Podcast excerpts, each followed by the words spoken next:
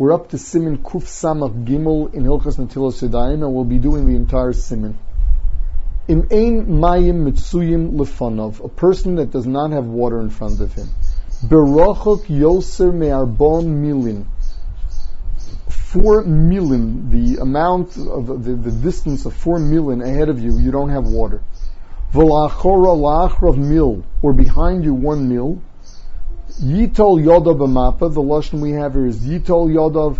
The Mishnah says the right gear says yolit yodav, and what it means is to cover your hand with a mappa, with some kind of cloth, which would include a glove. Va'ochel paso davar shetibule b'mashke. And you can eat bread or anything that was dipped in water, which also needs natila. So the Machaber is telling us that you are required to walk four milin in front of you and one mil behind you in order to get it. Now, behind you means out of the way. So if you're not going anywhere, you don't have to go further than one mil.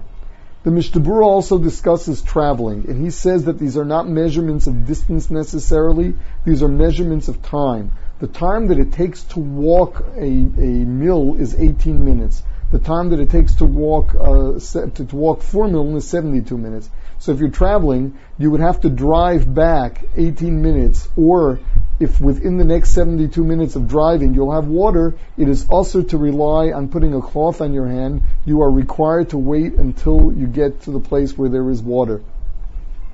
As far as how hungry you have to be, the Mishnah the Biur Halacha, um, brings down several different, uh, two different opinions. Must you be absolutely starving, or is it that you feel like eating? Um, the halacha though is that if it's not, uh, if, if, if you can possibly wait it out, uh, excuse me, if you can possibly get to for for 72 minutes ahead of you, you can get food. You should not rely on the krichas mappa, even though you are hungry. Now, what happens if you have a safek, if, if there will be water over there? The halacha is you're allowed to rely on uh, on being korech b'mappa. You can cover your hand you are not mechuyev to wait that amount of time only to find that there is no water over there. So it's only where there's vadai. Now the Machaber says to cover your hand with a mappa, you have to cover both of your hands according to the Machaber for fear that you're going to touch it with the other one. Now let's see the Ramah. The Ramah says a kaf. You can use a spoon for eating. Many achronim have a big problem with uh, with this uh, this Ramah where did he get this halacha from that you can have your uncovered hands relying on eating with a spoon that you're never going to touch the food? Mishnah does not uh, does not like uh, um, the idea, and he says you should only rely on it if you really don't have anything to cover your hands with, which is kind of hard to imagine. He says, so that that uh, relying on eating with a spoon is really not good enough because still you may end up touching the uh, you may end up touching the food. But the Mishnah says that it becomes clear then, according to the Ramah, that the fact that you're using the spoon with only one hand doesn't answer it, even though your other hand is open.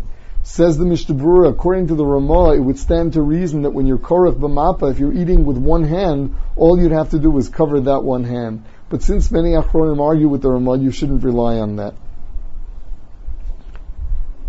What happens if someone just doesn't have a mappa at all? He has nothing to cover his hand with. So again, Mishnah says that's far fetched, but he doesn't have to cover it with anything. Seif Beis, Hamachil Acherim Ein Tzarech Natilas Yadayim. Chazal's takana was on one who eats, not on one who feeds. And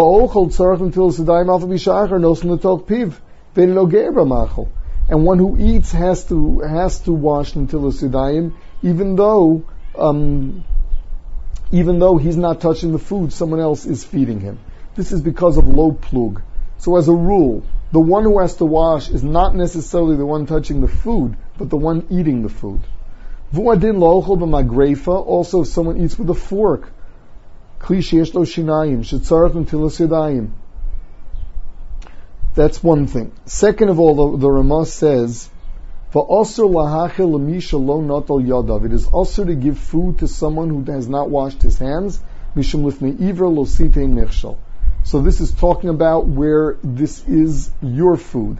If it's his food, he can get hold of it anyway. There's no lifnei iver. There would only be an issur mesayea, but there wouldn't be lifnei iver daraisa.